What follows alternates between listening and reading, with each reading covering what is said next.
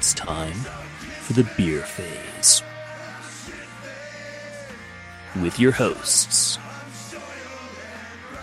Mark Cox, The only Cox in podcasting. Jeffrey Swan, Softest hands in the South, baby. and Ryan Smith. Doesn't matter as long as we're all having fun.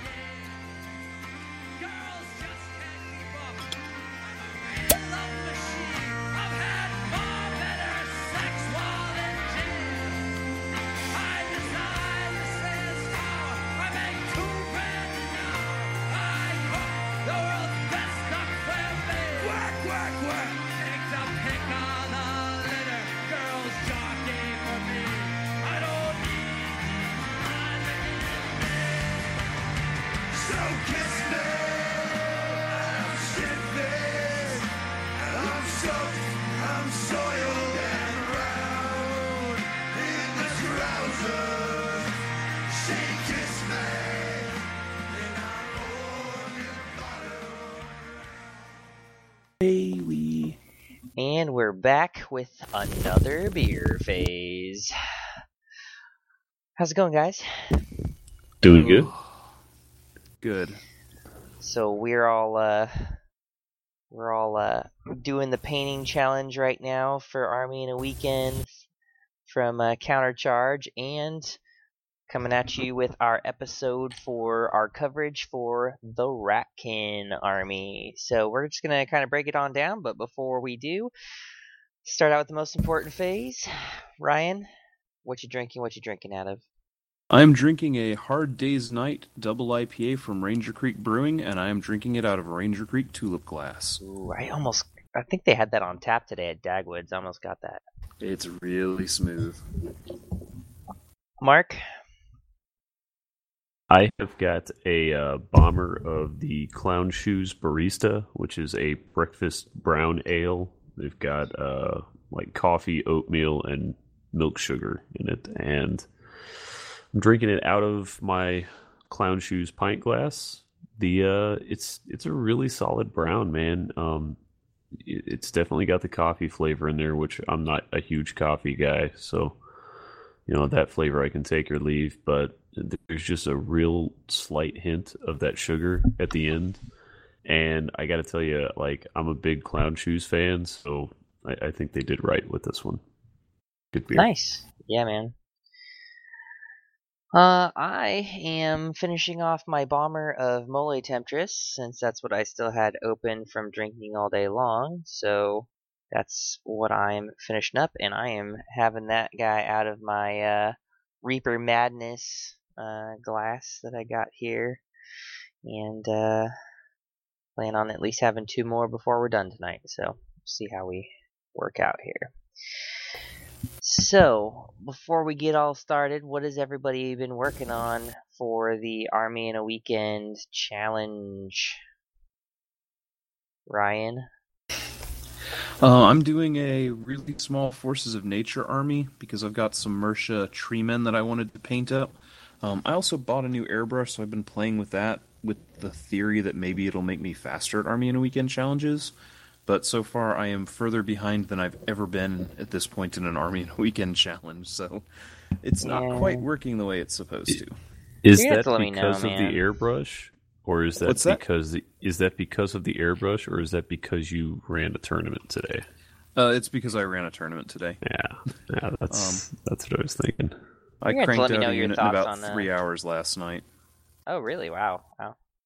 Yeah, it went pretty quick. It's not tournament quality, but it's about three or four layers of highlights in. It would have taken me about six hours to get this far with a brush. Yeah, what do you think so far? I mean, It's a pain the, in the worth butt. the investment. Um, it depends what you're going to do with it. If you're going to do a lot of bigger stuff like terrain or big giant models, ogre equivalent models, it's probably worth it. If you're mostly doing infantry, I've been trying really hard. I've got a one of the airbrushes I got's a Badger Sotar, which is like one of the finest detail airbrushes you can get, and I still am having trouble with getting little details on it. So um, I don't think it would work for infantry. Yeah, because you're still coming back and hitting it with brush. You're just doing like the first two, three layers, right? I'm gonna go right up to my probably penultimate highlight, so I'll do two with the brush. Gotcha. Mark, what have you been up to? I am uh I am working on the same shock troops that I've been working on I think for the last 3 or 4 days. Uh I have God, I had somewhere in the neighborhood of like 22 or 24 different paint pots that I was having to cycle through Mm. and I am down to let's see this is one uh, that's optional. So one and a half two and a half three and a half four and a half five and a half.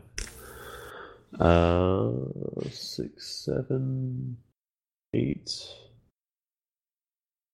maybe nine and then another wash. So i've got nine and a half paint pots to go through still and um and one wash still. So that's that's kind of some of those are my highlights so some of them will be fairly, quick uh the one that i'm stuck on right now is the highlighting on the tunics which that's gonna take me a while because I got to do a light gray and then potentially um, a little bit of like bleach bone, and then I go into a white to really make the tunics kind of stand out and have a cloth texture on them. Mhm. And doing that by like 24 different models kind of takes it's kind of takes a little bit of time. Yeah, so I'm working on that right now.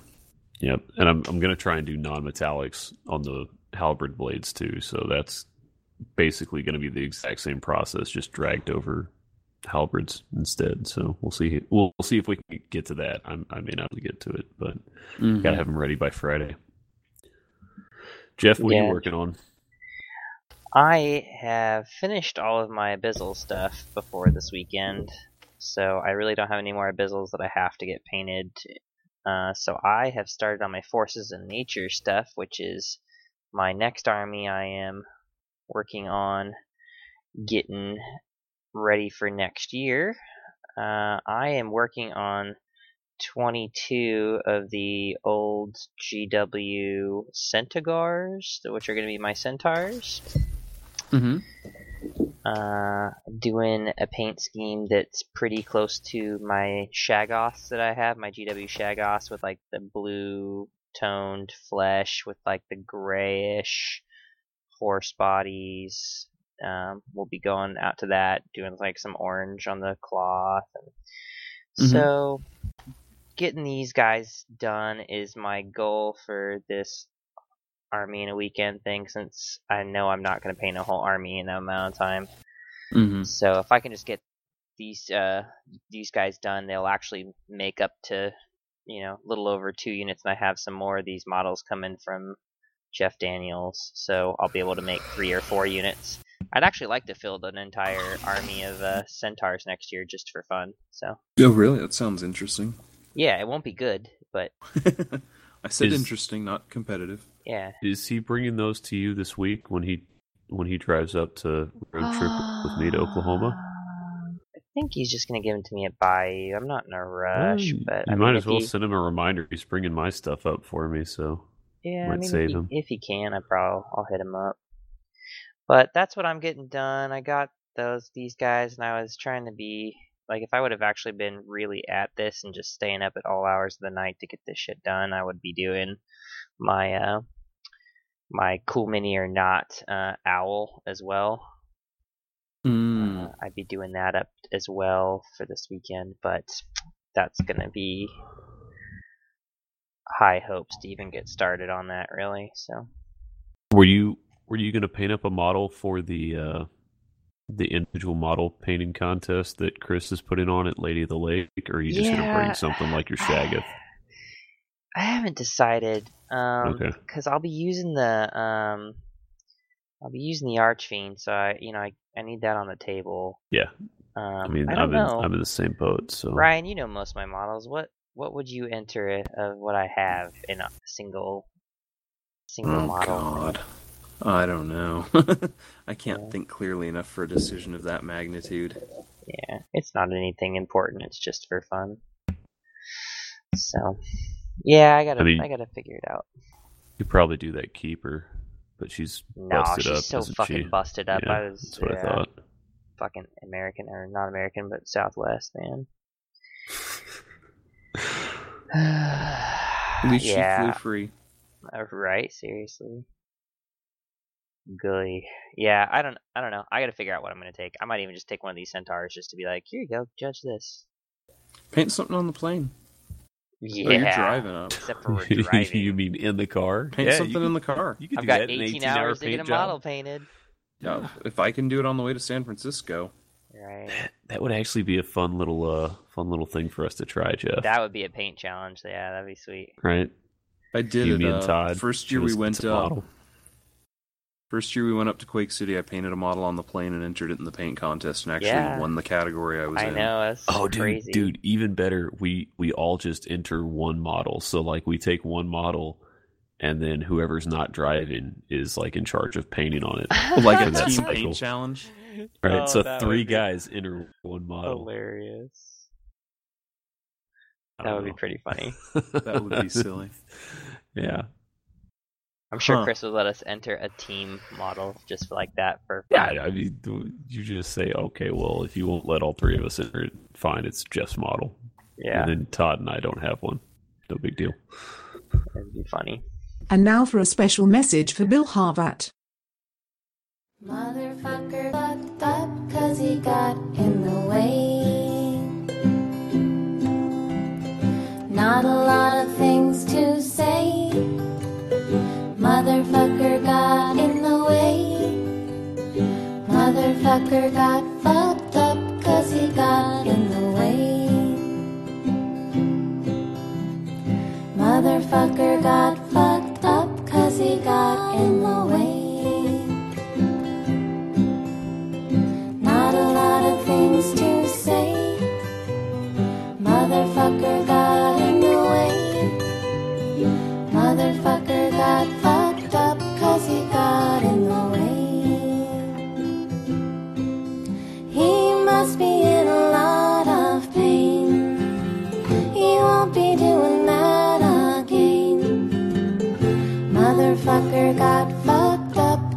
got in the way. Motherfucker got fucked up cause he got in the way. Not a lot of things to say still. Motherfucker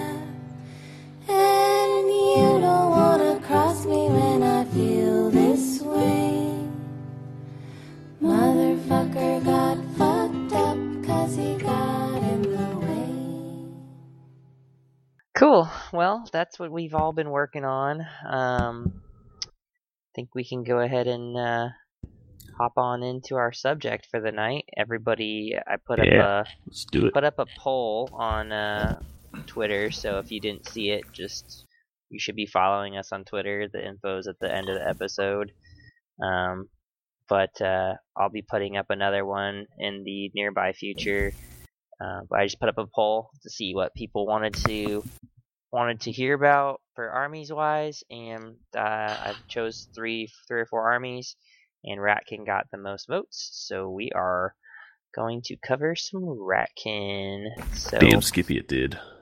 Ryan, do you want to read the fluff for us since you've got the epic announcer voice? Sure. Do we want it in announcer voice, or do we want to go British with this one? No, you do whatever you want, man.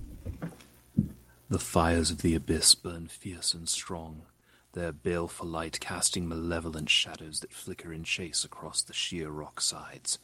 Between the walls and within the warren of chasms, mines, tunnels, and caverns they imprison, The screams of the slaves echo through the endless night as the rest of their fleeting lives are played out in a never ending nightmare of misery, brutality, and pain. Many of these wretches are from far off lands, seized by roaming slave gangs and raiders, or are unlucky prisoners from battlefields far from the abyss. Unlucky that they survived the fighting only to find a face worse than death. Many more are born into slavery, some are bred for it. Barzak the Grim, overmaster of the gift peers of Zarak, wanted more. More work, more blood, more pain, more productivity, more sacrifice. More slaves. A seemingly endless supply simply wasn't enough. Issuing a decree to double the number of pitiless creatures hurled into the pits to appease the wicked ones and working the slaves to death with no rest, mercilessly flaying them to the bone with cruel barbed horsewhips, still didn't satisfy his insatiable insanity.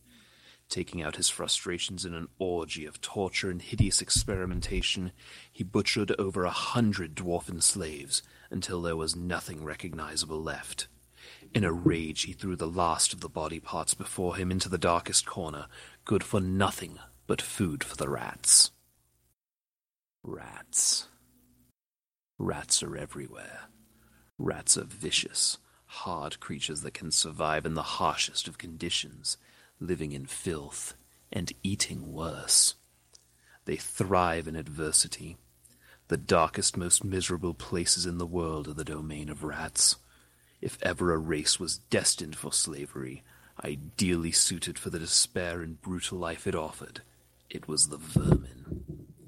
Barzak began to experiment. Consumed by his madness, he locked himself away while he worked on his project, rarely seen.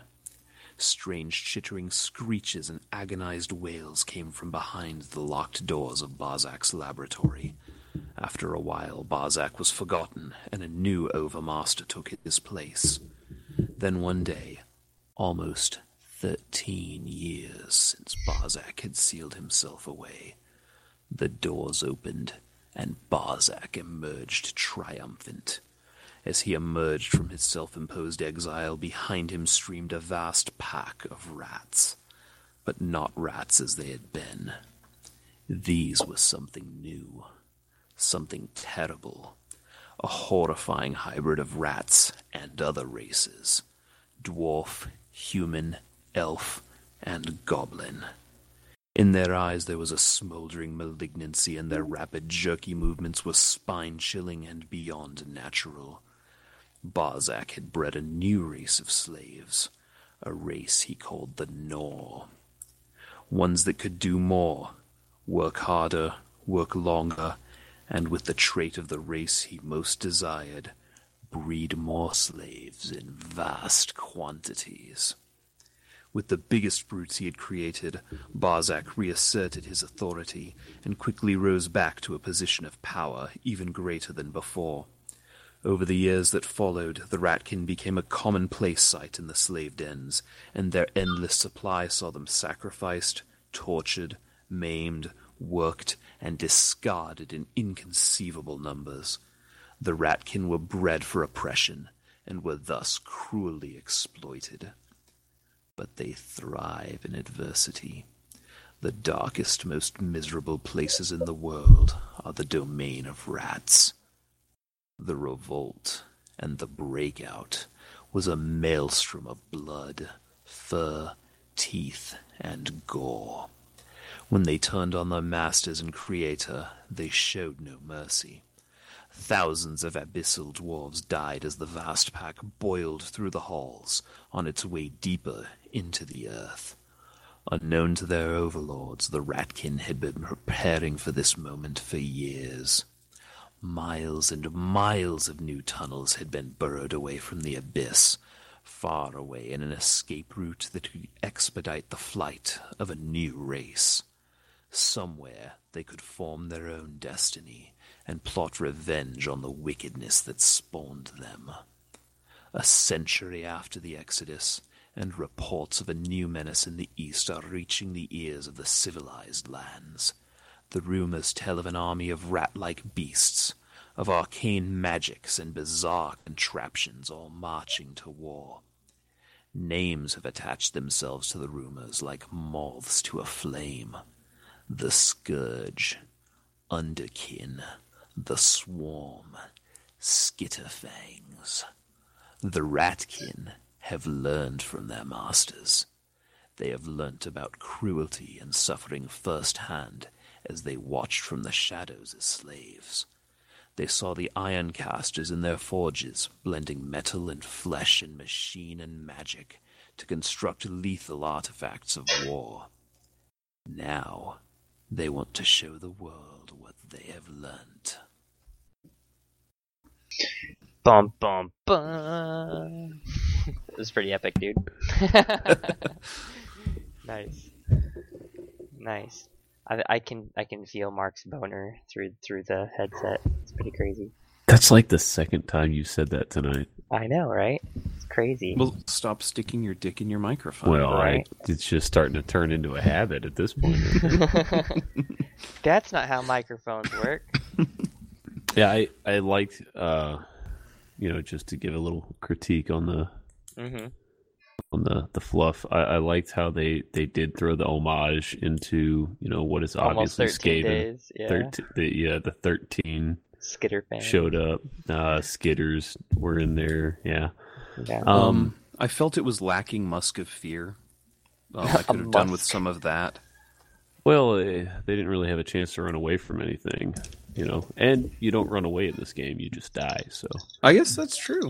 yeah, I'm, I'm sure they've got it, but didn't really need to come up. Uh, yeah, no, I, I, I liked it. I, I like how the uh, the story is slightly different, where they are mm-hmm. generated as opposed to kind of making themselves out of chaos like they did in, in the other Yeah. storyline. Um, does make them seem seem kind of like subservient in that point, but you know, I can get past that since they they broke free pretty much instantly and, and took over and uh, ran off. So I, I I like it. It's a good start. Yeah, I thought it was. I thought it was a good storyline. Mm-hmm. Actually, reminds me of uh, what the orc background originally was, Yeah, totally. Yeah, I was gonna say really reminiscent. and not What- just you know the previous games, but even the Tolkien orcs were were sort Yeah. of the same way. Let's twist things into something else. Yeah, I mean that's even kind of how the uh, first edition Mantic works, were kind of storyline. Were they really? I didn't know that. Yeah, yeah, yeah. All right. Cool. you Well, want to get in the meat and potatoes of it? yeah. So we're gonna break it down, uh, unit by unit. We won't like go super crazy into detail about every single thing you could possibly do with it, but we're gonna give you some breakdown on the units and uh, ways that you will use them most likely, but then also maybe offer up a little bit of a little bit of thought process for people to use stuff a little bit different than uh, they're currently using them, since everybody seems to be playing them one way. So, um, all right, uh, we'll get started with uh, the first entry here, which is the warriors. Your backbone of the army, right? Your basic infantry warriors. Uh, the regular warriors are only available in a regiment and a horde. Um, if you do a regiment, um, they have a nerve of uh, 12 14, and a horde is 19 21.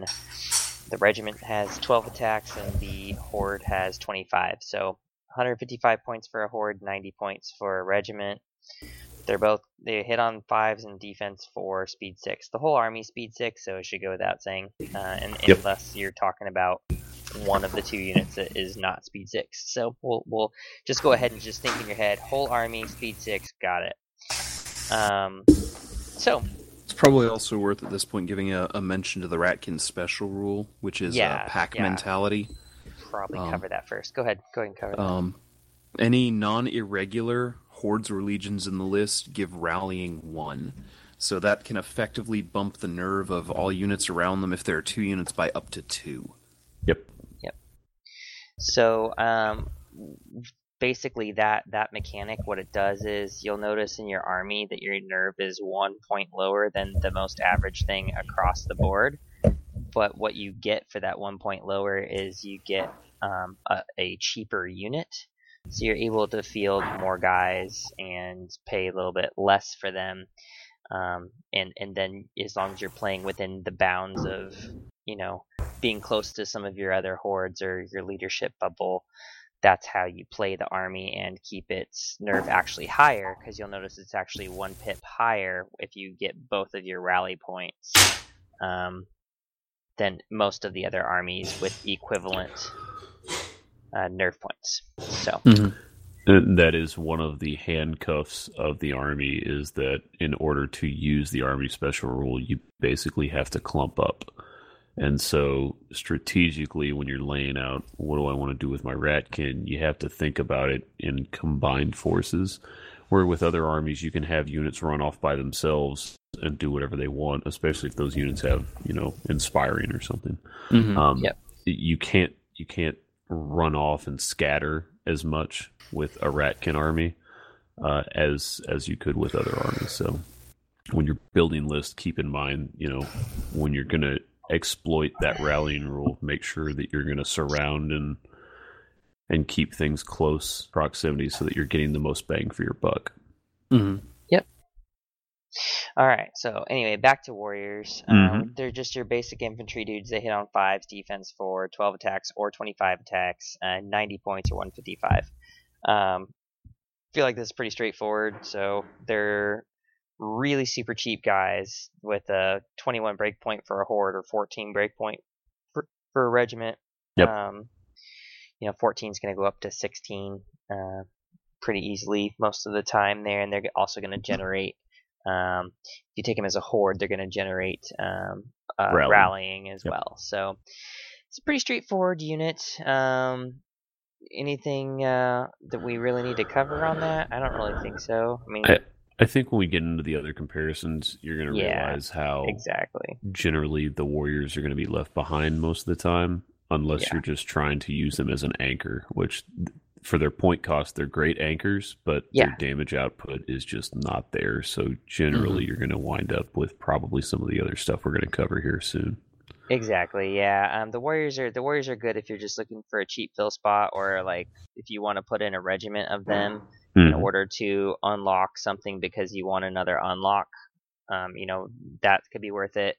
Also at 90 points for the regiment of them, Yeah, you- that's that's still chaffy. You know, yeah, you can I was still about to say them as you're, you're borderline chaff there, and you could actually use them because they're they're way more survivable than yeah, the other chaff units we'll bring up later. Yeah, so you can still use them for flanking units or, you know, to, to flank something, or you can use them as chaff. So, um, Mark, you want to take the next one? Next one's Tunnel Slaves. Yeah, uh, tunnel slaves. We've got three different options for them: uh, regiment, horde, and legion. They're the only unit entry in this army list that allows you to take a legion. Uh, so we've got speed six, like everybody else, melee five, defense two, and that's a that's a big kicker there. Defense two. Uh, attacks for a regiment is 12. Attacks for a horde is 25. Attacks for a legion is 30. The nerve is 1214, 1921, or 2527. And the regiments cost 60 points, the hordes cost 100, and the legions cost 145. And they have the yellow belly special rule. Um, personally, irregular. I. I, don't know that you said Yeah, irregular. they, they but- are also irregular. Thank you for throwing that in. I did Yeah. forget it. Did forget to say that. Um, for for my points, I do like to have generally a, a unit or two of slaves. They're just great chaff, um, but they do not survive anything. Somebody who can throw out, you know, a, a twenty fireball uh, is probably going to wipe out a unit in in maybe a turn, depending on how big your unit is. Um, but I love them. I, I love the footprint they put out. And at a certain point, your opponents, if you force it right, your opponents are going to have to kill them. And so they're wasting their time, especially if they've got a lot of crushing or a lot of thunderous. They're wasting all of that bonus to be winning on twos anyway. Yeah. Mhm. And like you said, I mean, they're only defense too, but the points you're paying for them, the reason you're paying so cheap of points is because they're defense too, on top of that, you know, that kind of a thing. Yep. So like they can still output some okay damage as as we've seen in the past, but they're, they're they just- struggle. They tend to struggle with output. Yeah, I mean, but their sheer volume of attacks can help them get through something at least. But I mean, they're slaves. They're not supposed to be trained in fighters and stuff like that. They're they're there to die. You know. Yeah. And and because they're irregular, they don't have the rallying rule. In case That's anybody correct. misinterpreted that, They're not going to generate rally. correct. Mm-hmm. They're going to just be wound buckets, tar pits, whatever you want to call it. So. Um, not really a lot of strategy involved with them. Use them just like most of your chaff units. Um, you can use them to um, put in front of brutes or something like that that are height two, like we'll get into, and they'll they'll generate a little shooting screen for them, and people can't charge the brutes behind them because they'll be just chilling in front of them, and they'll have to charge the slaves, which no one wants to do. So Pretty Um, much. yeah, you know, per- pretty pretty straightforward unit there. Um, Ryan, you want to take the next one, which should be uh, Spear, Warriors? Sure. Uh, next up is Spear Warriors. Uh, they come in a regiment and a horde. Uh, they've got a like the Warriors. They've got a melee of five and a defense of four. Uh, the regiment has 15 attacks versus 12 for the Warriors. The horde has 30 attacks versus 25 for the Warriors. Uh, the same nerve, 12-14 for the regiment, 19-21 for the horde. And for the regiment, you're paying 110 points, and for the horde, you're paying 185. And they come with phalanx. So you're Yep. paying 20 points for three attacks and phalanx, and for the horde you're paying uh, 30 points to get an extra five attacks and phalanx. Mhm. Um, you were mentioning earlier maybe using warriors to hold your core. Um, looks to me like spear warriors are a good place to fill that role too, because phalanx is a great thing to have in the thing you're having in the center. Yeah, totally. My thoughts. Like, I mean, Spear Warriors is for my for my dollar for this, you know, army is, is the way to go. Um, they're they're hands down the way that everybody's been going with them. But you know, Phalanx is everybody's saying that Phalanx isn't that great, but you know, say say that when you run into a herd list that's got tons of thunderous charge that becomes a Mhm. major issue. You know, you saying defense four on those spear warriors is actually a pretty big deal. Um, defense four that's not modified is still you're only gonna you're still only putting through fifty percent of what you hit with. So defense four is a lot different than phalanx with defense three. You know, Mm-hmm. so Yeah, see, this is where I diverge. I, I I appreciate that they've got that rule, but the points that you're paying for them, you, you are getting more attacks too than than you get with Mhm. the warriors. But the points you're paying for them, you know, if it's me, I, I look at those points and you only bump them up a little bit more, and you can go into some of the more elite combat units for regiments and and uh, and the like. Uh, or if you drop the points just slightly, you drop back down into the into the straight warriors. I they're they're kind of in that middle zone for me to where I feel like I can control Thunderous for most situations well enough that I don't really feel like I need the spears. But I do I do understand why people would think that they are a good anchor. Both both spear warriors and normal warriors are are good anchor units. yeah, I mean, well, for the points, right? Like they Yeah. can lose them, they can lose them, and they're still they're still not out a lot of points, and they they hold up pretty good versus a lot of stuff. Mm-hmm.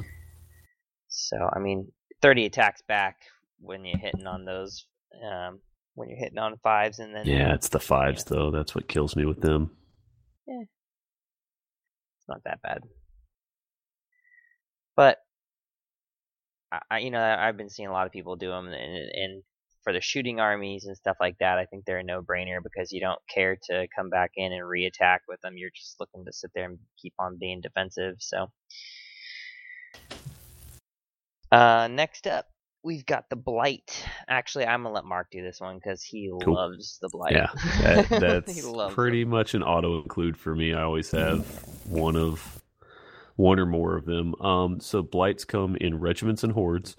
Uh, speed six, melee four, defense three, attacks fifteen for the regiment, thirty for the horde. Uh, their nerve is dash fourteen, dash twenty one for the horde, one hundred and twenty points for a regiment, two hundred and five points for a horde and they both they have both ensnare and stealthy, so they're minus one to hit at all times uh, for shooting and, and combat. minus you know spells and breath weapons, and then um, the horde has rallying, and so you're talking about a slight bump up in cost. So like we were talking about spear warriors, a regiment of spear warriors is 110. You give 10 more points and you get a regiment of blight. Now see that's that's where the the default drop to me goes easy. I get that the blight have a lower defense, having a three on there, but they're also a minus one to hit.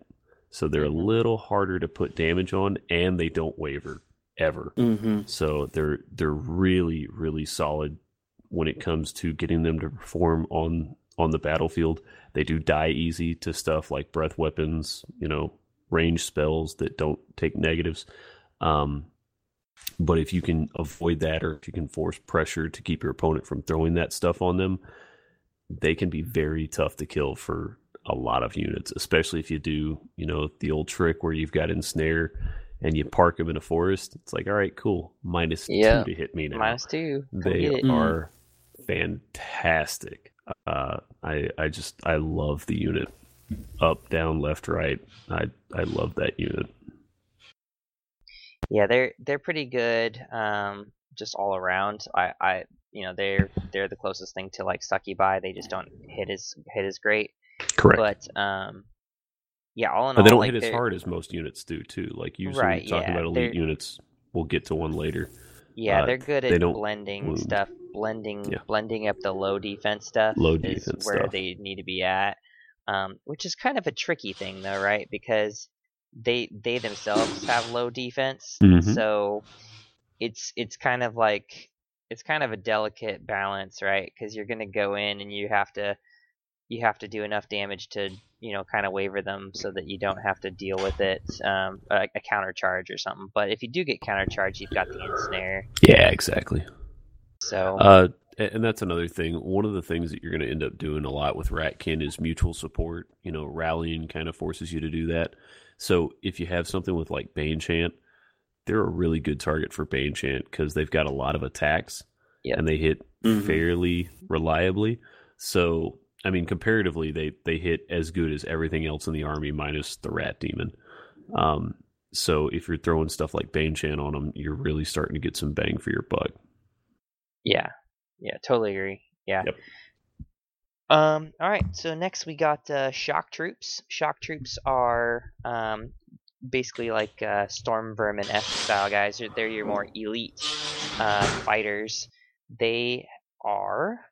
Uh, they come in troops. They come with regiments. They come in hordes. They're speed six. Um, they hit on fours, and they're defense four. So um, you know, they hit one better than your spear warriors are gonna hit, but they have the same defense. Um, no failings or anything like that. But what they do gain is crushing strength one, elite, and vicious. The troop has 10 attacks, the regiment has 12 attacks, the horde has 25 attacks. And then your nerves are 9, 11, 13, 15, and 20, 22. So points on them is 95 so like the troop is not is just short of 100 points. The regiment is just over 100 at 135 and then the horde is all the way up to 230 points. So pretty expensive investment. Um but when you when you start looking at the value on that for crushing strength 1 elite and vicious so they hit on fours with reroll ones and then they wound on whatever your defense is minus one and then vicious so reroll ones it's it's pretty no brainer unit. It's one of the Mhm. best units, not in the army, in the game. Yeah, Like exactly. in the game. Um, in their infantry, right? So the thing is, the that they've got a pretty high break point. You don't have like you know usually you have like these crazy, really hopped up units that are either cavalry or flying cav, and they're going to be a lower break point. These guys, these guys are no slouch, man. You give them uh you give them rallying next to them, they're breaking on a twenty four. Mm-hmm.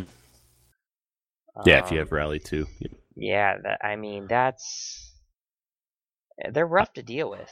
So I I know because you have to play them all the time. Um, that's another unit that I take pretty religiously. I I really like them. The only thing I haven't done with them is taking them in troops, and it's just that 9-11 breakpoint just kind of throws me off. But Mm-hmm. the regiments Yeah, and the 13 hordes now. are so good. Yeah, well, you got to bump them to get 13.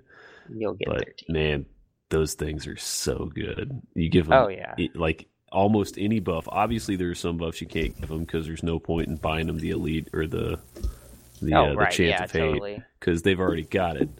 But Plus one to um, hit, though, like you've been doing, is Oh, just. plus one to hit's pretty good. Give them the additional crushing. Now they're crushing two. They're gonna Mhm. blend a lot of stuff. I mean, they're just they're workhorses, and I Yeah. agree Yeah. they're one of the best units in the game for for everything they put down on the board and their cost. The amazing, amazing unit. That's why I'm painting them right now. Yeah, That was yeah, going to be my contribution too. They're just they're a solid, solid, good unit. Um, I had one buzzsaw through me last week, and it was just depressing how quickly I was losing stuff to this horde. Oh, it's uh, it's crazy, man. Like they'll just they'll they'll they'll just show up and knock on your door and just kill your whole family. It's crazy. Yep. like they're just so fast. I love them. So what we got next? Uh, next up will be claw shots. Um, they come in one size, and that's a troop. One Uh, size have a- fits all. They have a melee of 5 plus, a ranged of 4 plus, a defense of 4. They have 5 attacks, a nerve of 8, 10, and cost 90 points. Uh, for that, you're coming on a cav base, so you're on a 25 by 50. You have the long rifles rule, which I think is 36 inch range. Correct me if I'm Correct. wrong. Yeah. Um, they have piercing 2, and they have reload. Um, this is your, I guess, cheap fire support unit. Your Yeah. Jezzails, basically. Yeah, they they replace what Yep. Jezzails used to do. Yeah, they're I good. don't have a lot to add to that. I haven't seen the the Ratkin in my area aren't playing them that heavily. Yeah, uh, a lot of people kind of stopped playing them after the beta when they took away the big shields Mm-hmm. because the defense six in the front was pretty powerful. Um, dropping them all the way down to defense four though, and having that sort of nerve, th- the army typically leaves them because they're going to sit there and shoot most of the time. Mhm. Um, and what happens is, you know, you pop two wounds on them and you roll a six, now they're wavered, or you pop two wounds on them and roll an eight, now they're dead. So uh, people aren't really expending the points on them because they die so easy. Uh, you know, playing Monday morning quarterback, make them defense five. Maybe more people take them instead of some of the other stuff they're taking.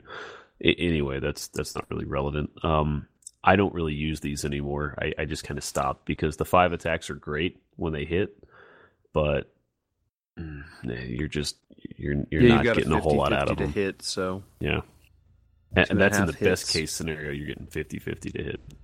Countercharge.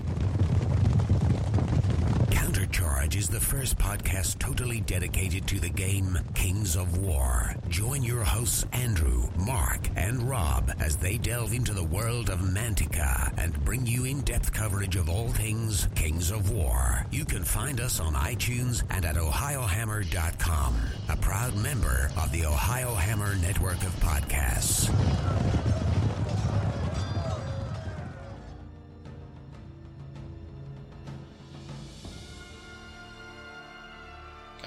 We need a bumper to share with the other Mantic podcasts. No swearing allowed. Oh, real professional. The Four Foot Snake is a UK based Kings of War podcast presented by John. They want to be an individual. Dan. Nick Can I go to the toilet, please? and Matt. You can find us on Facebook at OFFS and on Twitter at O4FootSnake. And you can find us on iTunes. That's 32 points of damage. Let's do a nerve check. Anything but snake eyes. Oh, for fuck.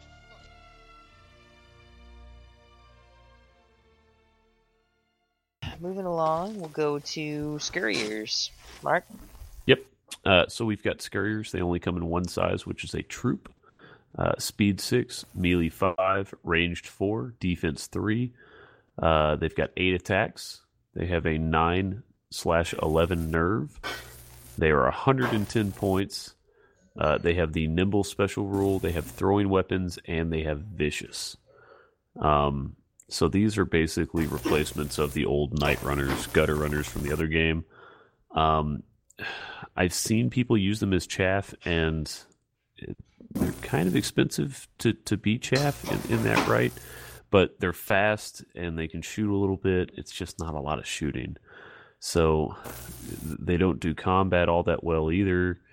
Uh, I just this is a unit that I've never really used or deployed, and I don't really think that they have much to offer in this game without major adjustments or buffs. They just kind of die easy. Um, Yeah, I think they need to hit on yeah. four, on fours and melee. That's what I think that they're missing. Yeah, if they had that, that would make them a little more attractive. But still, it's it's one of those.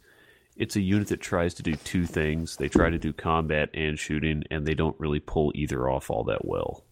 Yeah, yeah, yeah. They're not like the um, they're not like the Rangers, like the Dwarf Rangers, which Yeah. like they kind of do both of the things pretty fucking good. Yeah, So- the, the dwarf rangers both hit on fours, but they've also got a defense four, and they've got headstrong, and they're a little bit higher on nerve. I'm sure they're a little more points too, but not much. I think they're like ten more points. Yeah, I know it's like 120, 125 or something. Yeah. Um, but yeah, the the scurriers they're fast. They've got a lot of maneuverability, but they just they fall down in the stiff breeze. Yeah, I think their only thing that they have going for them is they've got uh, nimble and vicious. So I mean, like it's something, but like they needed to have Vanguard is what I think they needed to have. You know what I mean? Yeah, but I mean with ranged with ranged four and eight attacks, you're generally talking about like four attacks that are hitting. So vicious is only going to save you One, maybe, maybe. one of those rolls. Yeah, Maybe, yeah, unless you just roll like me and then maybe two of those rolls. But Yeah. I, mean, I just don't see the vicious really coming into play. It's there on paper, I get it, but it just Yeah, but you know, like they doesn't used to have like the slinking advance and stuff like that. I think Vanguard would have been more appropriate for him to have Vanguard could have weapons. helped. I you agree. know, If if they had Vanguard, that would have and helped. the assassin has Vanguard. Yep. You know,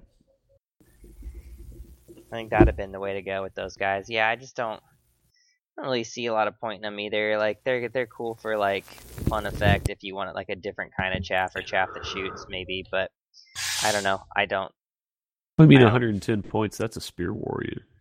Yeah, I mean, like, well, I mean, Regiment. Take a regiment of warriors for opposed to a points. troop. You know, yeah, yeah. I don't. I, I have I have not seen anybody actually use them.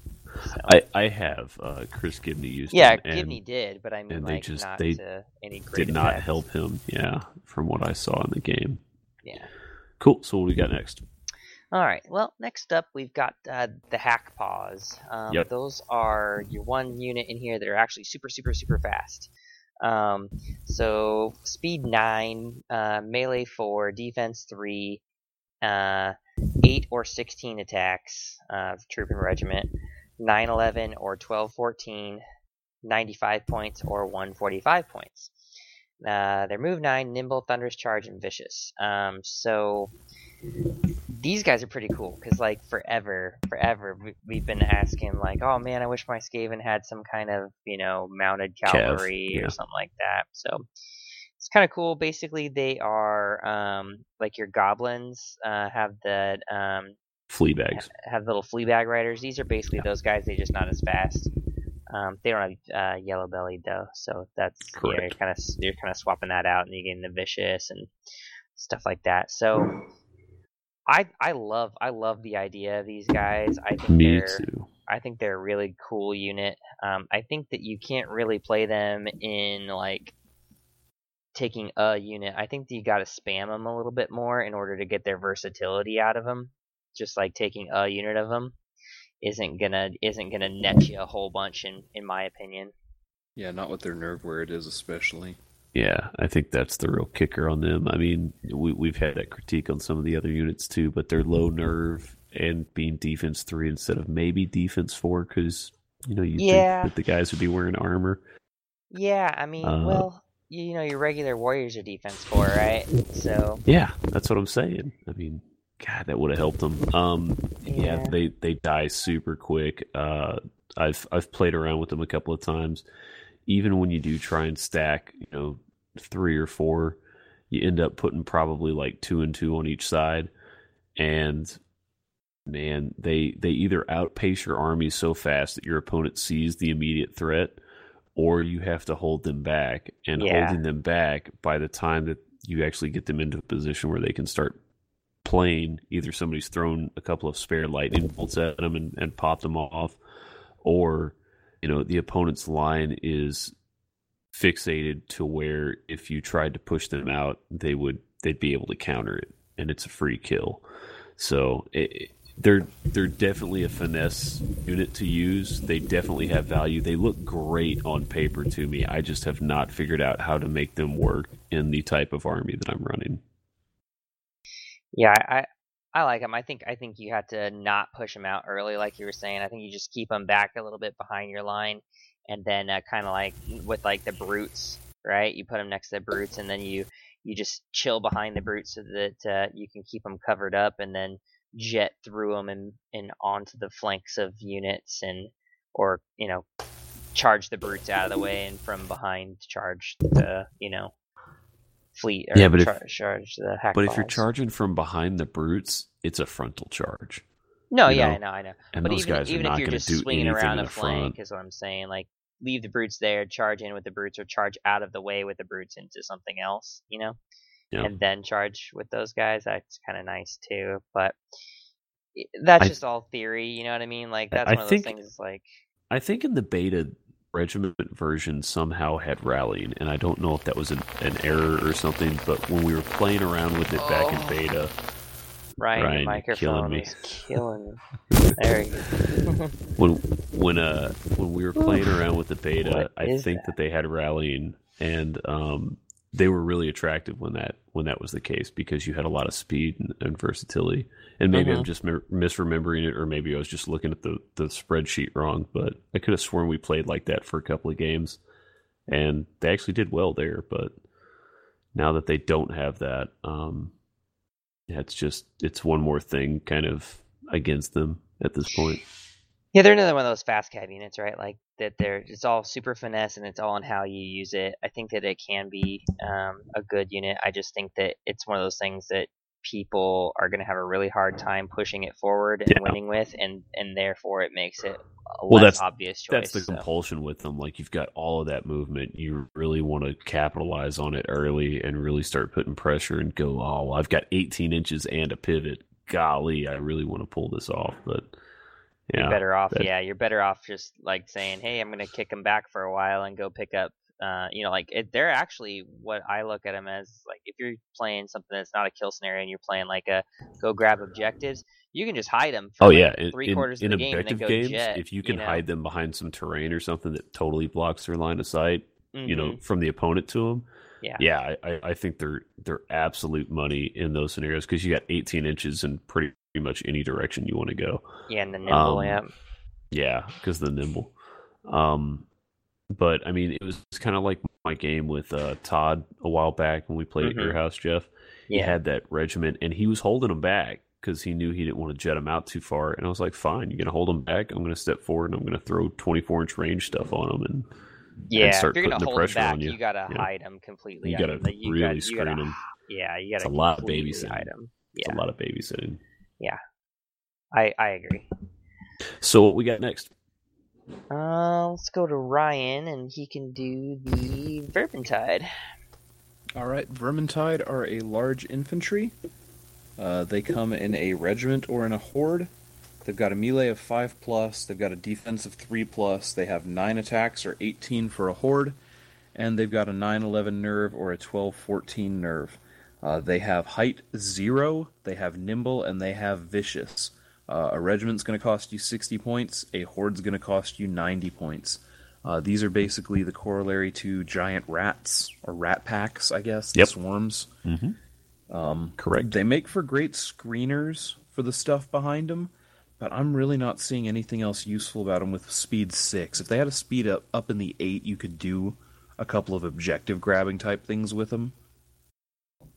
But all I'm seeing there is height zero and cheap.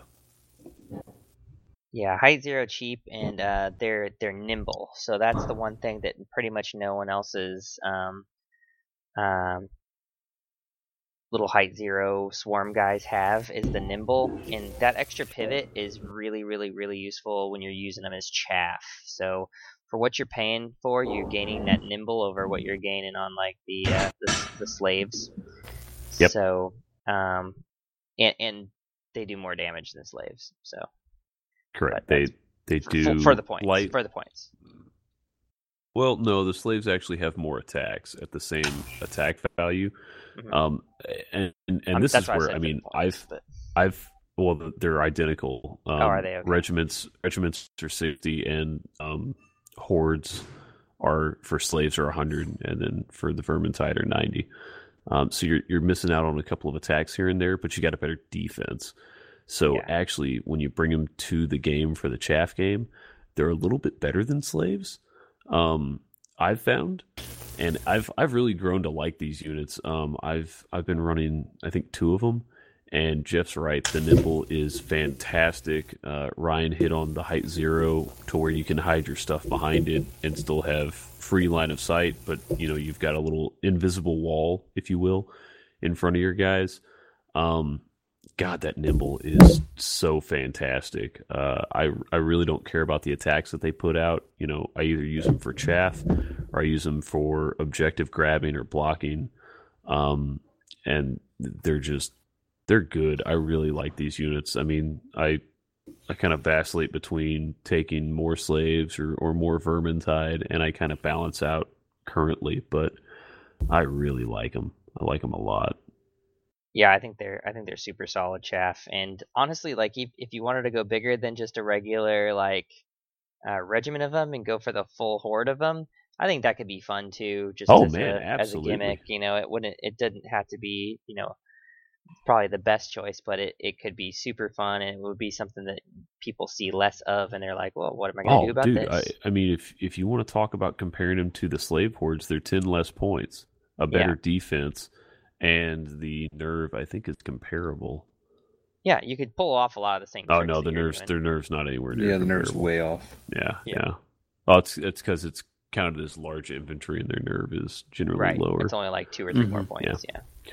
But anyway, I I love Vermintide. I think they're great. All right. Uh, What's we next? go to the artillery. Uh, that's on you, Mark. Okay. Let me find it on the sheet here. All right, cool. So we've got artillery. Um, this is basically a take on the uh, Skaven plague claw, claw catapults. Um, and so you've got speed six, ranged five, defense four, attacks two, nerve eight slash ten, 90 points. They've got a blast D3 plus one. They do have indirect fire. They have piercing one. They have reload, and it has vicious. Vicious. So that's I think that's in there to kind of reflect the uh, the poison that the other Yeah. thing used to throw. Um, it it's good on paper. It looks great. Uh, two attacks hitting on fives. You're hoping to get one of those most of the time. If you get both, great, good for you. Um, but I, I think there are other things in the list that kind of outpaced this one. So I don't I haven't seen this one played a lot. That's not to say that you can't play it. You totally can. Um you know, just just hope you roll high on your dice, I guess. Uh Yeah, I think don't it's good. It's just under it's it. under it's underused. That indirect fire is pretty good. I think it's a Yep. good I think it's good for its points for 90 points. Um the two shots um you want to kind of maybe equate it to like Trident Realms uh that uh the war machine they have there that's kind of like a bolt thrower, you know. High piercing. The difference on this one is just doesn't have the high piercing. It's only piercing one Yeah. um, in indirect fire. So you're, you're getting the indirect fire out of it. Is what you're getting out of this thing, and the piercing one. So basically, you're just looking for defense three units or defense four units that you're going to be popping this off from a corner or something like that. I, I mean, if you want to go to the points comparison, you, you go and look at other things that are ranged for 90 points. I think Mhm. claw shots are better in this case than than this artillery. I mean, Oh, yeah, it's I got a think so, way shorter range, but you're getting way more attacks. So You've got more potential to do damage. Um, yeah, and then you don't you triple know, your I- I attacks get- when you hit them, yeah, Mhm. exactly, exactly, and you don't take an uh, unlock to use it. correct. Yeah, yeah, I think that's probably why it's getting left behind. But you know what's Yeah, not I- getting left I think behind so. is the next entry, brutes. brutes That is true. Amaze balls. So these are your these are supposed to be like your rat ogres, okay, from from before. So these are they come in they're large infantry, they come in regiments and a horde, uh, speed six obviously. They hit on fours with a defensive four. Uh, they have nine attacks or 18 attacks. They have 10 13 or 13 16 for their nerve for 115 or 185 points. Um, they have they have brutal, they have crushing strength two, fury, and regeneration five Hmm. plus for the low. and low don't forget the horde has rally. Yeah, and the horde generates rallying for the low low cost of 185.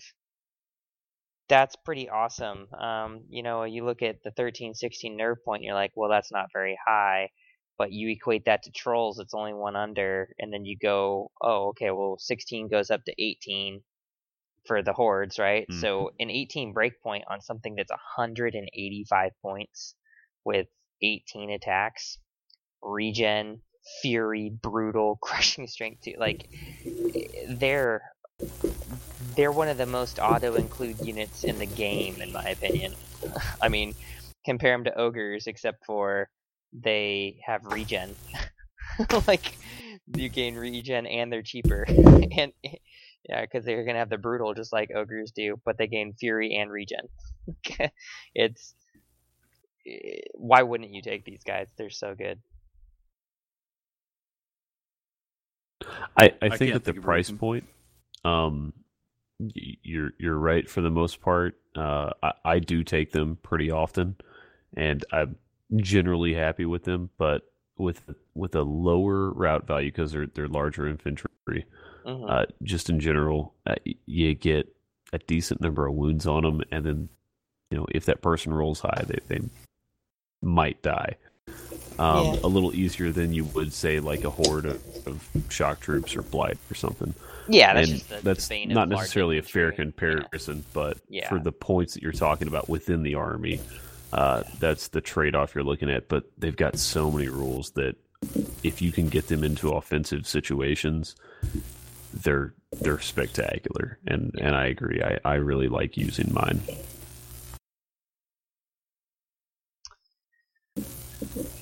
All right, Ryan, you want to cover the weapon team for us? Absolutely. Uh, weapon teams come in a unit size of one. Uh, they have a defense of four plus. Uh, they've got ten attacks, a nerve of eight ten.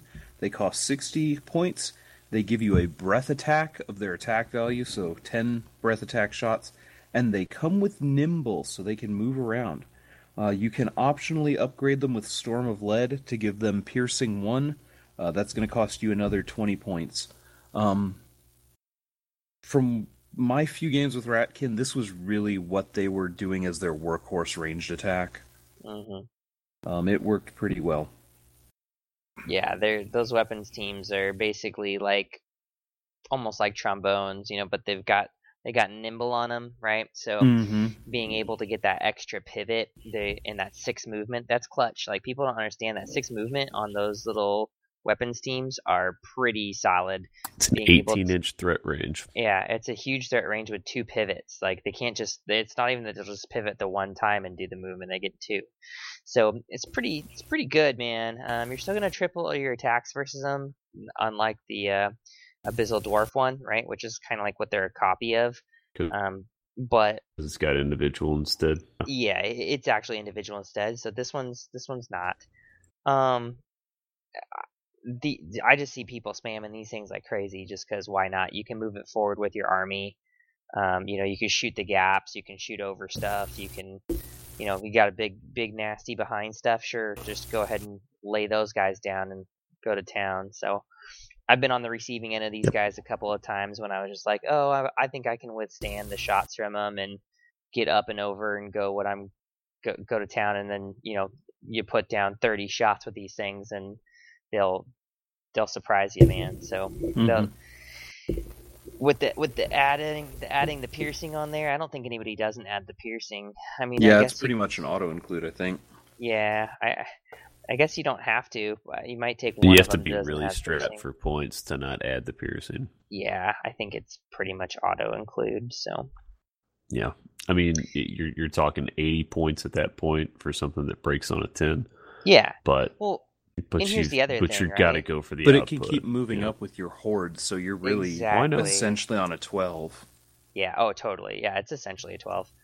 Um, because you're always going to have it next to inspiring or a horde or something like that. I, you're never going to play these guys off the off the shoulders. Um, the thing about these is they are so cheap. Even if you add the twenty points to them, that at any point you could still use them as chaff, right? So like you In get a s- pinch. you start getting short on chaff, sure, no problem. Just throw a weapons team that may not Yeah, have a function anymore, you know. They're, they're just not able to march because they're war machines. so- Right? Yeah. Yeah. Yeah, but I mean, but- still, a six-inch move chaff is still better than no chaff. Yeah. Oh, totally. So. Yep, I agree. All right. Uh, Shredder, you're up, Mark. Shredder. Sweet.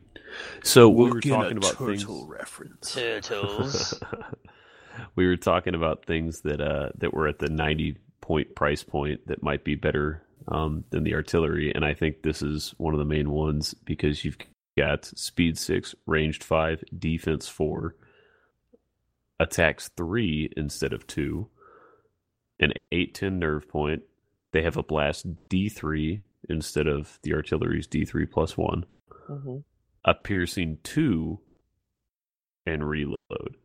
So the the only thing the shredder doesn't have is it doesn't have indirect fire and it doesn't Vicious. have vicious. Yeah. But you've got relatively the same amount of blast. You've got an additional attack hitting on fives, so more than likely you're always going to get a hit with this because you're throwing three dice.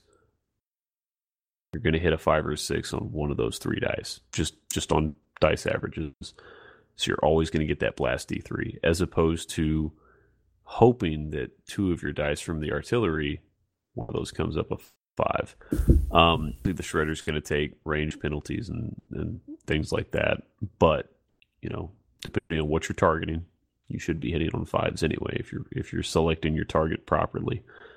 Um, so I think the shredder is probably hands down the the better artillery choice than the actual artillery.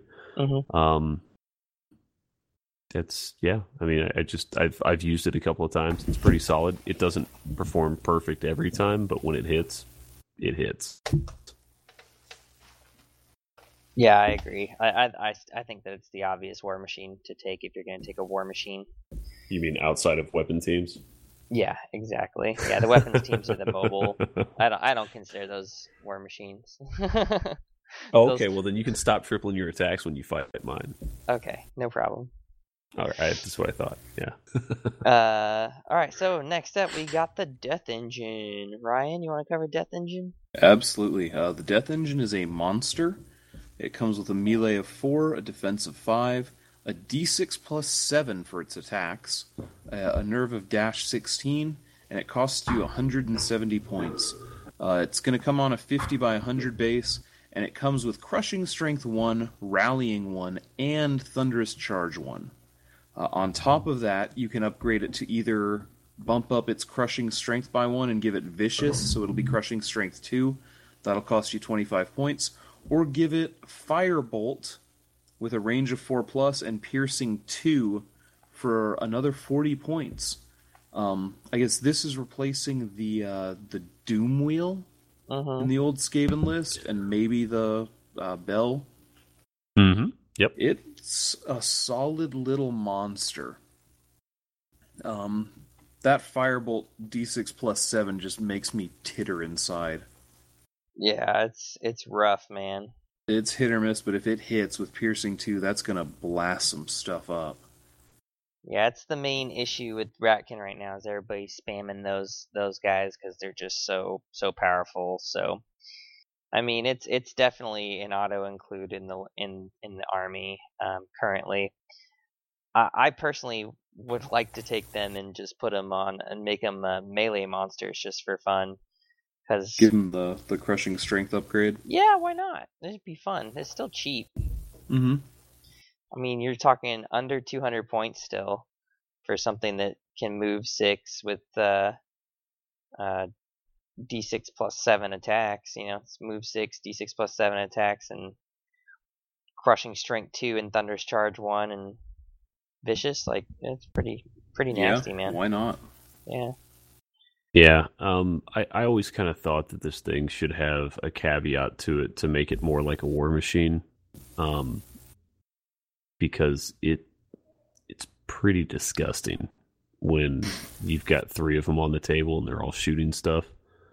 Um, but yeah, not even like, moving, just sitting in the back and shooting. oh yeah, yeah, you know? just sh- shooting platforms, man. They can be just totally brutal.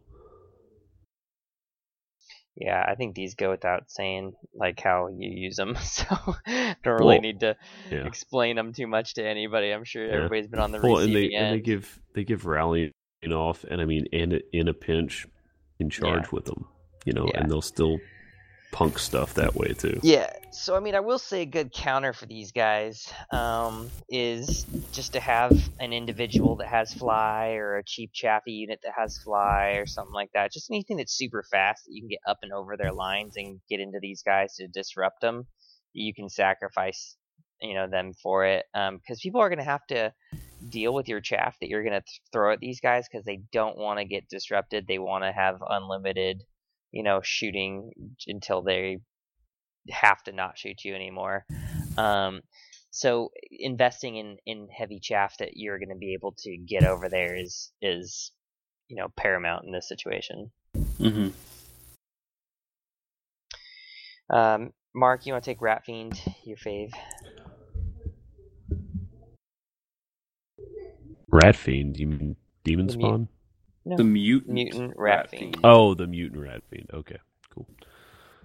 All right, uh, so we've got the mutant rat fiend, which is basically a modification of uh, the hell pit abomination, uh, which is kind of like a giant. So it it used to function like that. Instead, they gave him a standard number of attacks. Um, he is speed seven, melee four, defense four, attacks ten.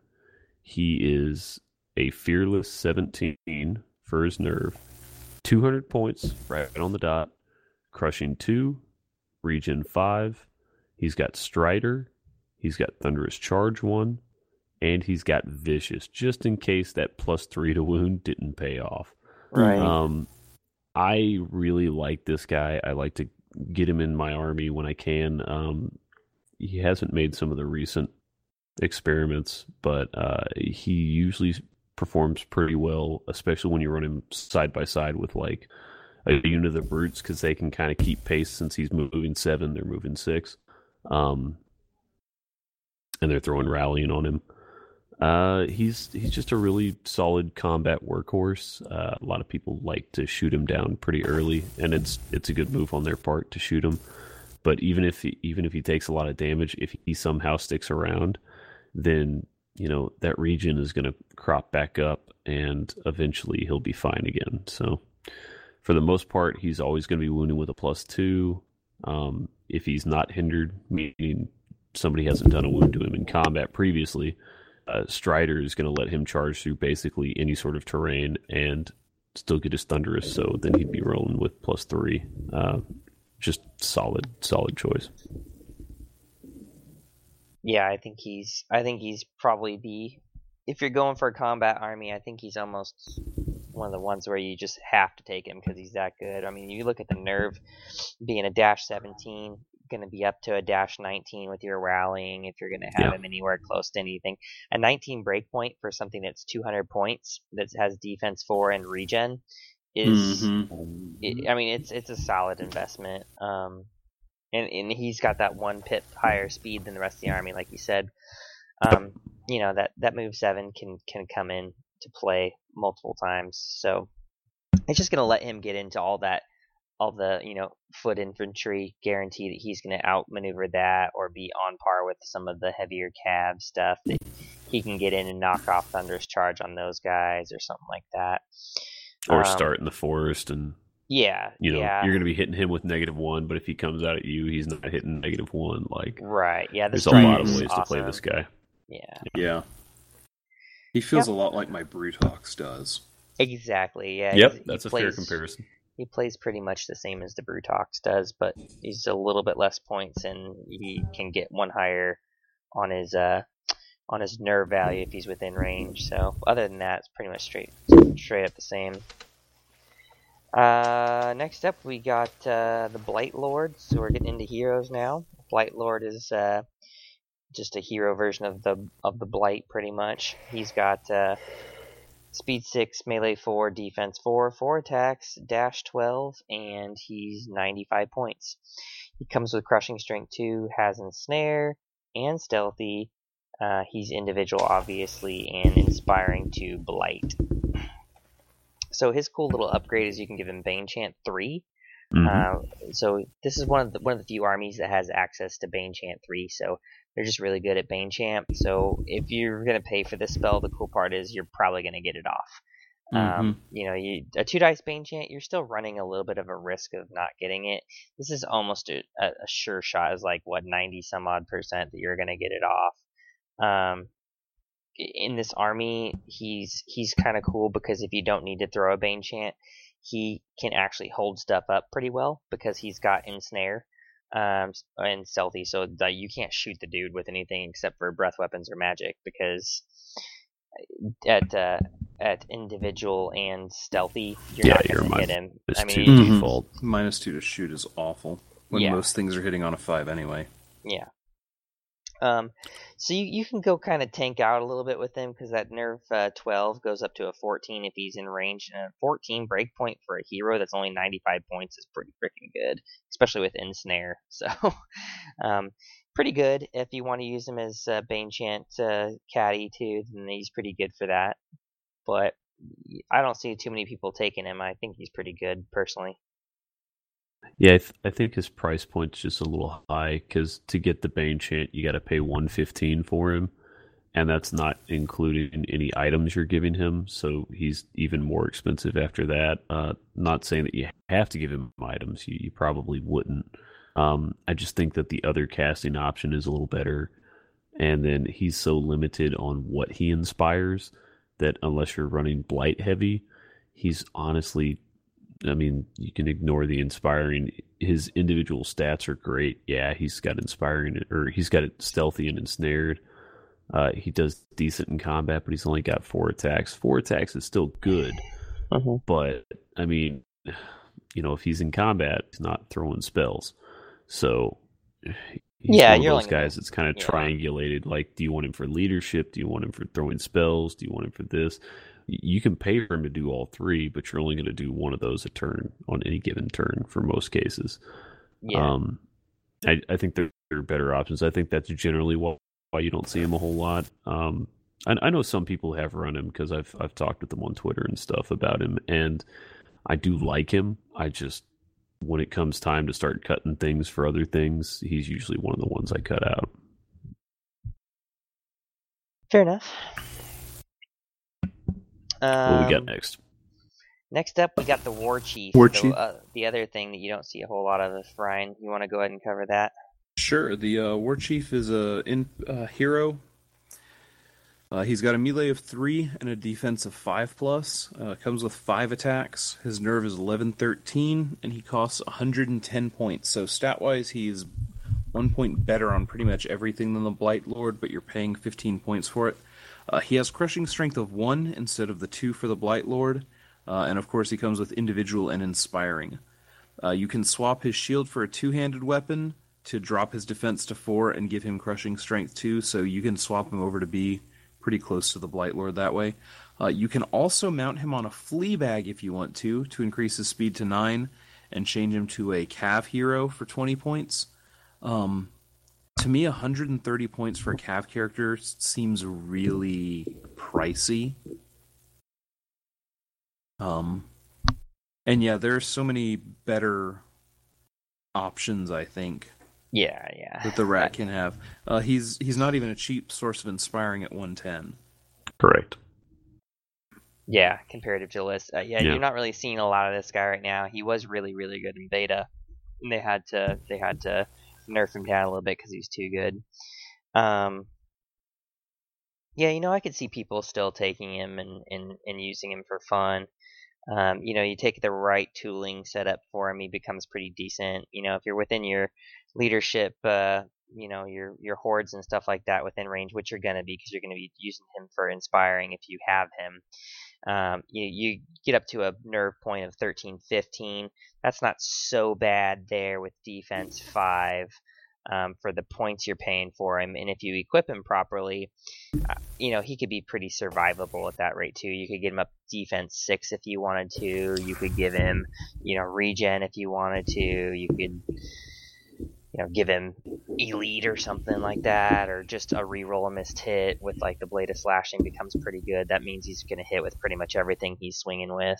So, I, I think he has his usefulness. Um, I think he has his usefulness, but I, I don't think he's an auto an auto choice for really anyone. So.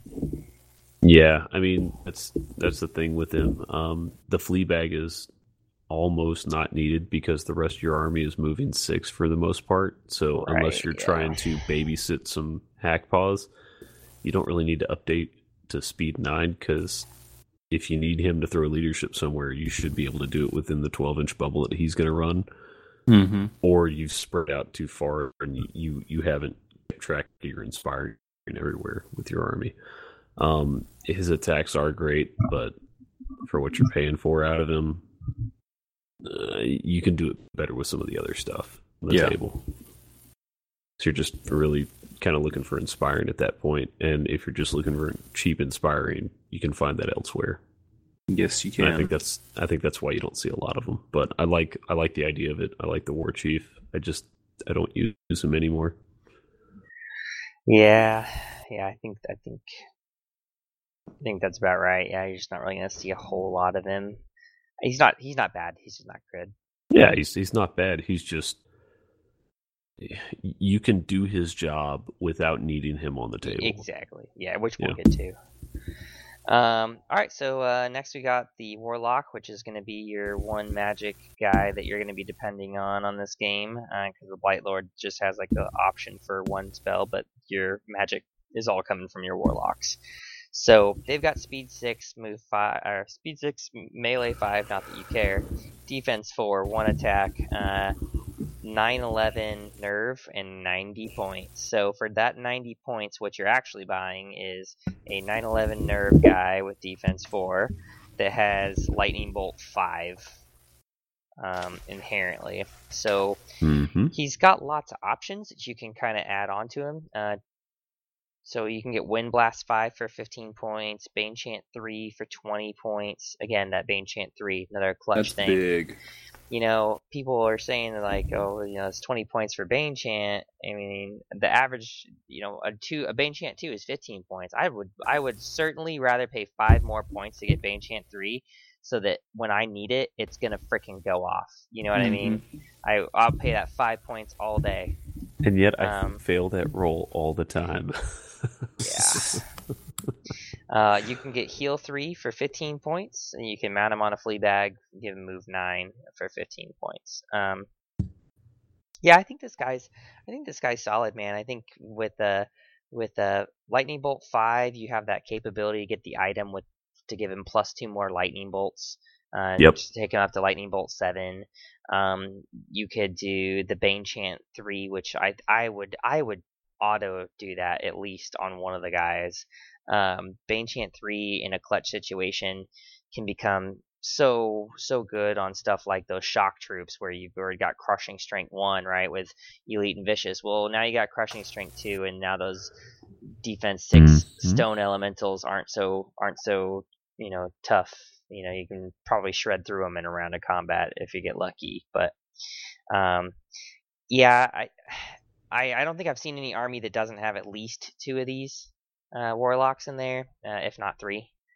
Um, the only the only thing they're missing is inspiring, which I mean, for ninety points, you really can't complain about. If you're Mhm. gonna give them inspiring, they'd have to be Yeah, at you can least always throw that 20 point item on one. Yeah. So Get them up to inspiring too. yeah. So cool. Um, Ryan, you want to do the enforcer? Sure. Uh, the Enforcer is another infantry hero. He's got a melee of four, a defense of four. He's got three attacks and a 911 nerve. He is a whopping 45 points, and he comes with Crushing Strength 1 in case you ever, you know, decide to charge him in. Uh, individual, and he comes with Rallying 1. Uh, you can choose to mount him on a flea bag to bump his speed up to 9 uh, for 15 points. Um, he's a great cheap source of rallying, so if you're going sort of multiple small units where you don't have a lot of horde, I can see him having a def- a very uh, useful function in the army. Uh, if you are playing horde heavy, though, he's probably worth giving a miss to. I'd say. Yeah, yeah, that's kind of his function right here. Is he, he's you're you're expanding your rallying bubble, right? So you got that one got you got that unit over there that's only gonna have rallying one. Well, that's where this guy needs to be. You know, Mhm. that's that's kind of his function. And uh, like like Mark likes to run him. You give him Oh, I, the I, lo- I inspiring. love him. Yeah. You give the inspiring talisman to him. Now he's inspiring and gives rallying. You know, and it's Mm. it's just it's the way to go with this guy because he becomes a BSB that gives rallying, man. So and and he can fight if he gets punched. You know, if someone charges in, he can actually stand up to it. So Yeah, uh, you know, I I do tend to run more horde heavy, so I do have a lot of rallying on the table, and even with a lot of rallying on the table, I still have this guy in my army because that additional point of rallying that can run 12 inches to wherever I need it to can help so much in in cases where I've got you know my main force doing something and then I've got a side force doing something else. Well, if I only have two hordes sitting next to each other, they're both only giving each other a plus one. Drop Mhm. this guy into the mix. Now everybody's getting a plus two. He's getting a plus two from the two hordes. The hordes are getting a plus one from the other horde and another plus one from him. And like Jeff said, you give him the inspiring talisman, and now they're all inspired too. So I've just taken two units and one character and bumped them up to being effectively surrounded by two other units. So theoretically three units as far as leadership goes, and then still keeping them inspired. It's he's he is a default include for me. He's so good. He's one of the first things I click in. Like I will buy a unit, and then the next thing I'm doing is buying my enforcer with the the inspiring talisman. He is awesome.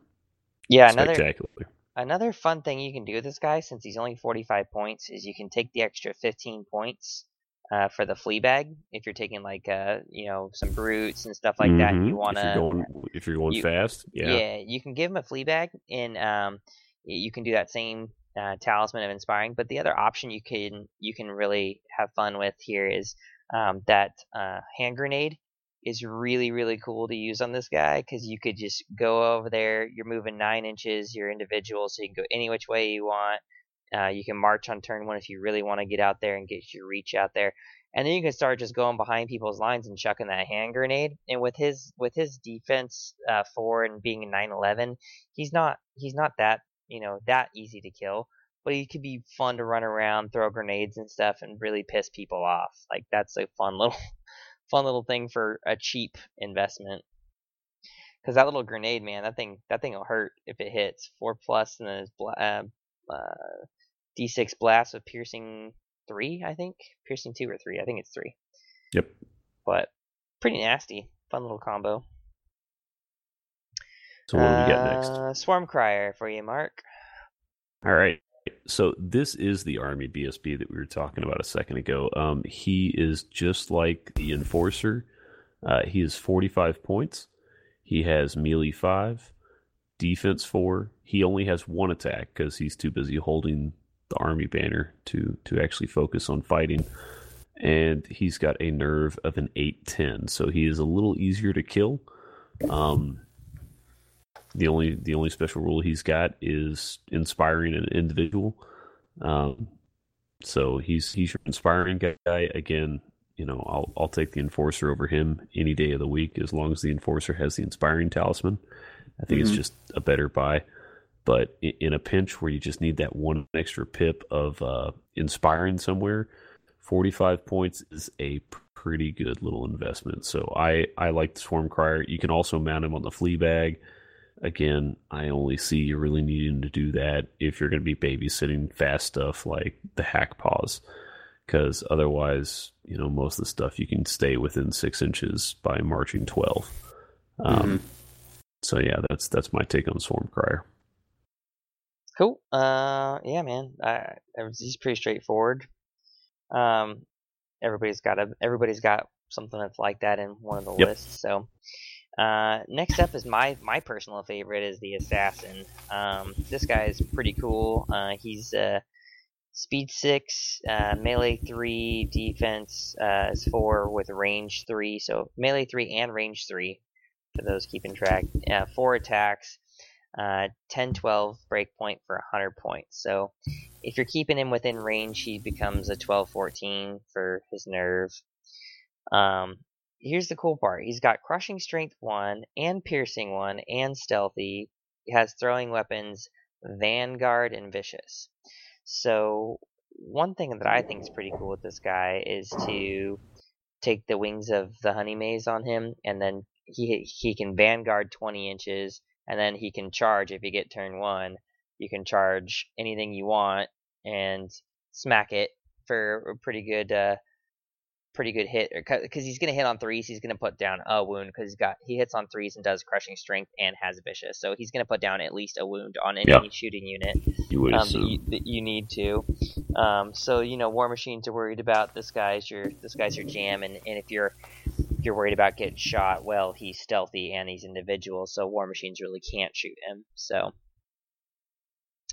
uh, that's fun with him. Uh, otherwise, you could just stick him with the rest of the army, just kind of slink around until you need to use him, because he's got um, four attacks with uh, throwing weapons, hitting on threes with them, and uh, with piercing one and vicious. So that's not so bad for 100 points. Mm-mm. No, it's not. Uh, but you did kind of expose one of the points on him that that makes him harder to maintain. Is you were talking about his rout being 10, 12, 10, and you 12, go, well, yeah. well, he could he could be 12, 14. Yeah, but he's got Vanguard. So what you, Right, what you're really right. trying to do is get him out there and and start messing with the other opponent, you know, or the other the other army before they start messing with you. Well, when he's that far out, he's probably not going to be anywhere near rallying, and Mhm. and that's that's part of his downfall. Yes, he's hard to shoot, but people are going to look at that and go, okay, well, he's hard to shoot, but he's not hard to magic or he's not hard to breath weapon. And if Yeah. if they have that that sort of stuff in range, he's a very easy hundred points to pick up. Uh, I I, think that still like him. I just don't use him. That that still has like part of the Vanguard too, right? Like Vanguard doesn't necessarily mean you have to like charge it on up. It it could also be just redeployment, right? So like True. you don't necessarily have to go forward. So someone counter deploys you, like you it could that's another strategy that you can play. It's like, oh, okay, well I want him to put his breath weapon team over here, so I'm gonna first thing I'm going to deploy is this assassin because it really doesn't matter where you deploy him because you can just move him somewhere else for Vanguard. So you can actually force them to be like, oh, well, I got to get that assassin with this breath weapon team or this magic caster or something like that. And it's like, oh, cool, I'll Vanguard all the way the frick over here and you'll never touch him. You know, that's yeah, but I mean, that's the thing is if if you really want him playing around in your opponent's backfield and, and causing havoc, if you're keeping him back by your army to keep rallying, then he's not. No, he's yeah, not yeah. really doing that. I'm just saying for counter. Otherwise, his stats are fantastic. I mean, you just Yeah. look at that and go, "Wow, I really want to throw this guy into like a, a war machine or something." Um, but yeah, it's just he just doesn't make the cut for me. All right, Mark. This is the last unit, so we'll let you do it. Uh, All right. Demon Spawn. It's your it's Yes, your sir. jam. That that is that is my jam. Uh, the demon spawn is a gigantic rat demon. Has speed six, melee three, defense five. He's got thirteen attacks. I'll let Hmm. that sink in. That's thirteen attacks. He's got a nerve of 16, 18. He's 290 points. He has an option for fly at another 50 points, which you might as well take it. He's 340 points at that point, but he also has 13 freaking attacks that he hits on threes with. Um, he's got crushing strength three, so at the very worst, he's going to be wounding stuff on threes. Um, he's got inspiring. He has lightning bolt five, and he's got rallying two. This dude is a workhorse. Um, the fact that he's given you both inspiring and rallying at the same time means he can take care of multiple units by himself. If you want to go a little more spread, you've got six inches on either side of him. You can take care of units up to six inches away and keep them in the game with his rallying too. It just he is fantastic. And then when it's time to jump him out, there's 13 attacks you can throw on the opponent.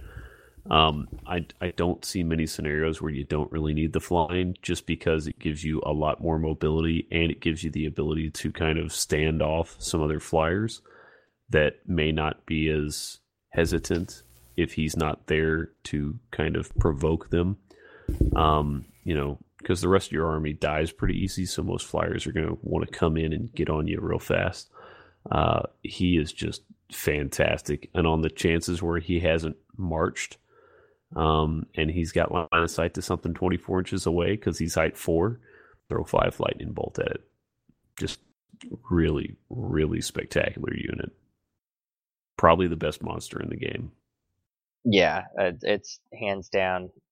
I mean, it's it's certainly certainly top three, no matter how you look at it. So, I mean, I'm biased. I think he's the best, but well, That's that's that's, situational. I think I don't. It's hard to say the best, right? Because when you start rolling points into stuff, you have to take points into consideration as well. So, I, I he could cost 400 and I would still think he's the best. He just does so much for the army.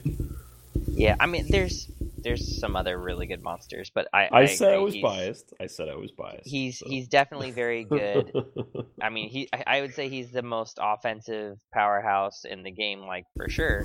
I'm just saying, like there's some cheap, there's some, like for his points, he's just he, he's really good, but his points are up there. So But it's not even it's not even just offense. It's like he takes No, he- care he of the does army with everything. his Yeah. inspiring and rallying. I mean, he's Yeah. He can sit back the entire game and still have more impact than any other monster that sits back the whole game and does something else. yeah, I I agree. Uh, yeah. So let's see. All in all, that that covers everything there. Uh, any any other tips you want to go over? I think we covered a bunch of it, but Yeah, so I mean, we we talked a whole lot um, about, and I think we spent more time talking about the the combat side of the army that we like. And on paper, it, it does look like a really good combat army. I, I think its only major flaw is that, for the most part, the defense is four, or or worse. Um, you, you don't have anything that's defense five in the army except for the rat demon, which you can only have one of those because they're a living legend. Um, in the so- doom wheel. is the Doom Wheel five? It might be. Yeah. I never take them, so. Yeah. Uh, but yeah, so you know, with your actual units, the things that you're going to be playing most of the games with, your stuff is going to die a lot faster than most other armies. So that's that's kind of a nuance that you have to pick up on. Um, and I think that's what pushes most people who play the army into a more shooty role. Is is that well, yeah, the, the, some of them are glass cannons. They do a lot of damage, but they take a lot of damage too. And so, you know, while we kind of talked up a lot of the perks and a lot of the attractiveness of the combat side, usually when you're getting into combat, you're getting countercharged. And when you get countercharged, you die easier, especially if you got lower defense. And a lot of these guys do. Um, I think you'll you'll see a, a majority of people playing this army towards the ranged, or at least heavier towards range than than you would think most of the combat would look like on paper. Yeah, that's certainly what we've seen so far. Though I don't think that Yeah. I, I don't think there's any problem with running a combat army. I just think people favor the ranged one because you can point and click. So, well, yeah. All in all, I think it's pretty good. Um, anything else you guys want to cover tonight? Because I know we got other episodes coming up here shortly, but Yeah, we got to do Bayou in like two or three weeks. Yeah, we'll be doing the Bayou matchups. Um, for anybody that cares to listen to it, we'll be having uh, we'll be having all the round one matchups um, that we'll be going over for Bayou, and we've got uh, Lady the Lake coming up in two weeks, so we'll probably we'll probably cover uh, cover that after we get back real quick, and then we'll start uh, talking about uh, Bayou stuff. Yeah, and I've got Slobber Knocker next week too, so I'm doing back to back, and then we get a week off, and then we go to Bayou. So it's gonna be Mm. it's gonna be pretty packed with tournaments. Yeah, it's gonna be It's a crazy. good problem to have. Yeah, that's good. I I yeah. love it. It's a good time of year.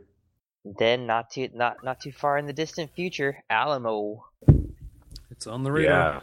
Yeah. Yeah, man, I can't believe you've you've got a lot of people signed up, a lot more than I I was kind of expecting after uh after seeing some of the more regional numbers. But that's good. I'm I'm glad. I'm thrilled. We're sitting at I want to say 44 right now. Yeah, and, I haven't even signed up yet. yeah, there are a lot of names I'm expecting that aren't on there yet. Yep. Mark Cox. It's a good Hey, place to be, man. I'm I'm doing the TO trick where you help your your buddy out and you wait until they say, okay, we need to show like a bump. Okay, cool. Well, three or four guys go and sign up, and now all of a sudden I went from having 40 signed up to having you know 48 signed up. Looks a little better. Um, so yeah, man, I'll I mean, you know I'm signing up. I'll just I'll Mhm. sign up whenever you tell me to. Okay. Sign up. cool. All right, guys. Well, uh, we'll probably have another. Uh, we'll probably have another uh, poll that goes up on Twitter in like a month or so for people that want to hear another army breakdown. Um, probably get to a little bit more in depth into some of the other armies. It's just we're we're literally painting while we're going over this stuff. So, uh, Mhm. and it's and it's midnight. So. Some of us have been up painting nights before, or the Yeah. night before. Yeah, so we just wanted to make sure we got it out in time so people could have something to listen to while they were painting. So, all right, guys, I'll uh talk to you later. Bottoms up. Cool. See y'all later. And you can continue following us on Twitter at HumbleJeff13 for Jeff. At Beerwog for Ryan, or my blog at thebeerwog.blogspot.com. At Cap AMR05 for Mark. At The Beer Phase, all one word, for the entire podcast. Or if you have to contact us by email, you know, if you want to say something for a long period of time, you can contact us at thebeerphase at gmail.com.